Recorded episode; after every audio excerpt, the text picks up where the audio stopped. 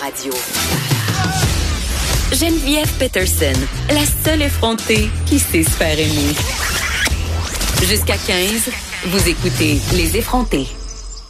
Je vous ai parlé en début d'émission euh, des célébrations en fin de semaine de la fête du Canada, mais il y avait aussi un bien triste anniversaire qu'on soulignait en fin de semaine, celui de la mort des filles Shafia. Euh, je sais pas si vous vous en rappelez, ça fait dix ans déjà euh, ces filles-là qui ont été assassinées par leurs parents et leurs frères, qui ont été plongés euh, dans une écluse d'Ottawa. On les a retrouvées décédées dans leur voiture. C'était un crime d'honneur. Et pour souligner, si on veut, ce triste anniversaire, on parle avec Dominique Scali qui signé un texte euh, pour nous un peu refaire euh, la petite histoire puis nous dire où est-ce qu'on en était rendu dix ans après l'affaire Chafia. Bonjour Dominique. Bonjour. Pour ceux euh, qui se rappellent peu ou qui ont comme moi une mémoire déficiente, on se rappelle que évidemment les sœurs Chafia ont été retrouvées avec une autre dame qui était, je crois, leur belle-mère ou la seconde épouse de leur père. Là, c'est pas clair pour moi. Oui, exactement. Rona Amir Mohamed était la première épouse de Mohamed Chafia. Elle était arrivée ici euh, officiellement, elle était comme une cousine de la famille, mais ensuite, euh, pendant le procès, c'est devenu clair que c'était en fait sa première épouse. C'est ça. Puis euh, ça a pris du temps parce que moi, je m'en, rappelle quand même très bien quand les corps ont été découverts. On a tout d'abord cru à l'accident, mais ça s'est avéré que c'était un meurtre, un meurtre, un crime d'honneur. Puis on y reviendra. qu'est-ce que c'est qu'un crime d'honneur Mais c'est un, c'était un meurtre savamment planifié par les parents de ces jeunes filles-là et leurs propres frères. Mm-hmm. Il y en a qui diraient aussi maladroitement planifié. Oui, oui. quand on a retracé, euh, disons qu'il y avait beaucoup de, de, de, de fils mal attachés, mais euh, euh, oui, effectivement, c'est ce que le, en fait, c'est ce que devant les tribunaux, c'est ce qui a été démontré finalement que les, les trois, les deux parents et, le fils Ahmed là, avaient d'une certaine façon planifié un peu de, de, de, de, pousser la voiture dans laquelle les jeunes filles étaient dans l'écluse.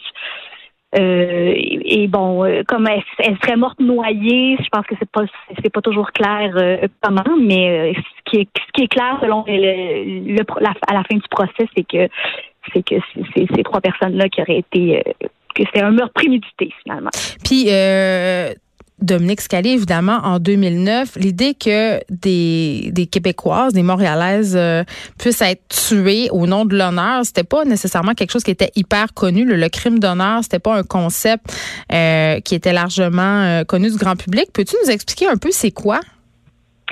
oui, c'est le crime d'honneur, c'est bon quand ça se rend au, crime comme le meurtre, comme dans l'affaire Chafia. Sinon, euh, dans les, les, organismes actuellement, on parle beaucoup de violence basée sur l'honneur. Donc, euh, ça va être quand euh, la famille ou la communauté va mettre des, va faire de la pression en général sur une jeune femme, euh, sur la manière dont elle s'habille, euh, sur les garçons qu'elle fréquente. Euh, et bref, c'est beaucoup lié évidemment à la sexualité, tout ça. parfois, bon, on sait qu'il y a un cas où c'est un you know qui s'est rendu à la DPJ où c'était un garçon homosexuel et ça c'était pas c'était pas accepté par la famille. donc on va parler d'abus physiques, de, de violence physique, mais aussi de contrôle excessif. Et le, le risque le plus grave dans ce qui est vu actuellement par les intervenantes à Montréal, c'est le mariage forcé. C'est-à-dire que quand on voit que la jeune fille n'obtempère pas, qu'elle continue à s'habiller comme on veut pas, comme, comme, la famille veut pas, qu'elle continue à fréquenter des garçons, ben on va la renvoyer au pays d'origine origine où elle court le risque d'être mariée de force. Et oui, puis on, on dissimule souvent ça euh, par un voyage d'été justement dans les pays d'origine. Et les, jeunes filles sont pas nécessairement au courant de ce qui va leur arriver, ce qui va leur arriver ou euh, encore elles savent pas quoi faire parce que évidemment dans cette affaire-là c'est des drames familiaux, c'est des ça se déroule à l'intérieur de des familles et les jeunes filles sont souvent hésitantes à porter plainte parce que justement elles savent qu'après elles vont être seules, elles vont être sans ressources, leur famille va leur tourner le dos. Donc ça devient excessivement compliqué et complexe pour elles euh, de s'en remettre aux autorités? Exactement. C'est pour ça qu'il y avait à la DPJ, on me disait souvent ces jeunes ces jeunes filles-là ne vont porter plainte qu'une seule fois parce que après ça, euh, les taux se referment sur elles, vu que c'est pas juste une personne qui, euh, qui est auteur des violences, mais c'est probablement plusieurs personnes dans la famille, voire même dans la communauté. Donc, c'est très difficile de se résoudre à quitter toute sa famille, parce que des fois, ça veut dire couper les ponts, changer de nom, changer de quartier. Oui, puis ça veut pas dire que toute la famille est problématique. Tu sais, ça veut, ça veut c'est ça. C'est ça, mais ça veut dire qu'en général, c'est plusieurs personnes qui, euh, qui, qui, font ça finalement, qui, qui alimentent ça. Puis à l'inverse, même même il n'y a pas juste la peur. des fois, il y a aussi les, liens hein, pour n'importe qui. Euh, couper les ponts complètement avec sa famille. Euh, euh, il y a quand même des fois un peu d'amour et de choses qui nous lient à la famille, évidemment. Là. Mais OK, il y a un truc qui, a attiré un peu mon attention dans ton article euh, qui est paru dans le Journal de Montréal, c'est la fameuse cuillère dans le soutien-gorge. Parce que tu viens de le dire, ces filles-là vont porter plainte une fois et parfois ça se révèle, ça se révèle assez compliqué à cause des liens familiaux, mais aussi ils sont, comme mis euh, devant le fait accompli, notamment au niveau des mariages forcés. C'est quoi cette initiative, la cuillère dans le soutien-gorge? Ben, ça, c'était juste un exemple, parce que moi, j'ai appelé plein d'organismes, euh, et, y compris la DPJ, pour voir maintenant est-ce qu'ils sont vraiment habitués? Est-ce qu'ils ont et ils me disent oui, maintenant on est habitués de gérer ces cas-là, on a des trucs, on a des stratégies. Euh, et ça, c'était un des exemples qui, qui illustrait que maintenant les intervenants euh, ils, ont, ils ont des outils dans leur coffre à outils. Et ça, c'en est un si on est vraiment là acculé au pied du mur là, que la jeune fille, la jeune femme, elle s'en va dans son pays. elle est rendue à l'aéroport. Oui, c'est ça. Puis alors on n'a pas le temps d'aller au tribunal, on n'a pas le temps. Bon, euh, le truc, c'est ça peut être ça, c'est de faire sonner le, le, le, détecteur de métal. Comme à l'aéroport. Aller à l'aéroport.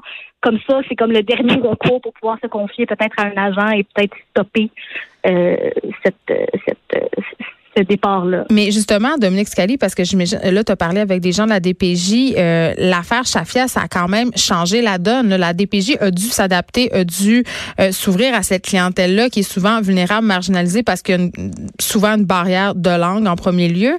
Est-ce qu'ils sont mieux armés? Aujourd'hui? Tu as dit oui, maintenant, euh, on est des intervenants, puis tout ça, mais est-ce que c'est réellement le cas? Parce que j'ai pas l'impression, quand je regarde les politiques de la DPJ, qui ont vraiment une politique multiculturelle. tu sais, on parle de consultants trans culturelle, mais comment concrètement ça se manifeste, ce, type d'intervention-là?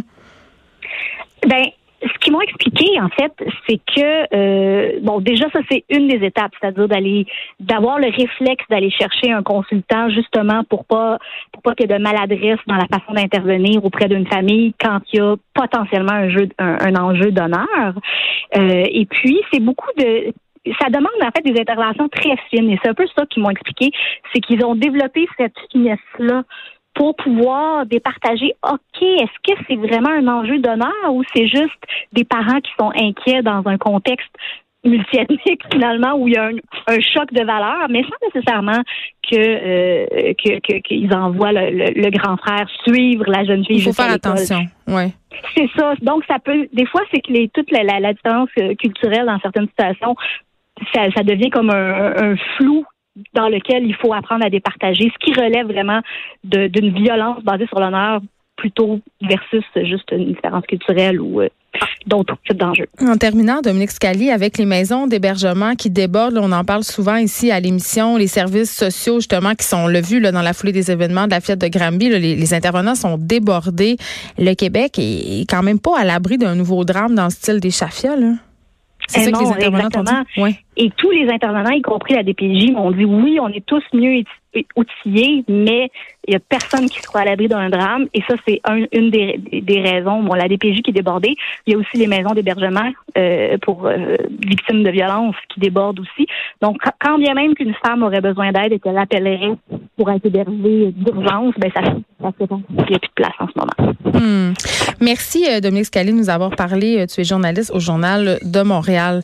Moi, ce qui me fait toujours sursauter dans ces cas-là, c'est de se dire justement, c'est un peu la loi du silence parce que pour, euh, puis là je parle pas du cas Chafia en particulier, mais dans les cas de violence familiale ou de violence conjugale, c'est que souvent des gens qui sont témoins de comportements problématiques, aussi ces jeunes femmes-là ou ces filles-là, ou même parfois des garçons, parce qu'on sait que ça peut viser aussi des garçons, quand ils demandent de l'aide, ils sont pas pris au sérieux. Il y a cette fameuse loi du silence-là, on en a parlé beaucoup dans le cas de la fillette de Granby, des gens qui ont sonné des des sonnettes d'alarme qui ont essayé de, notamment la direction de l'école, tu sais, euh, tout le monde se passait la POC en quelque sorte. Tout le monde avait l'impression que c'était pas son problème. Puis on a toujours une certaine gêne à s'en mêler. C'est pas nos affaires. Ça se passe derrière les portes closes.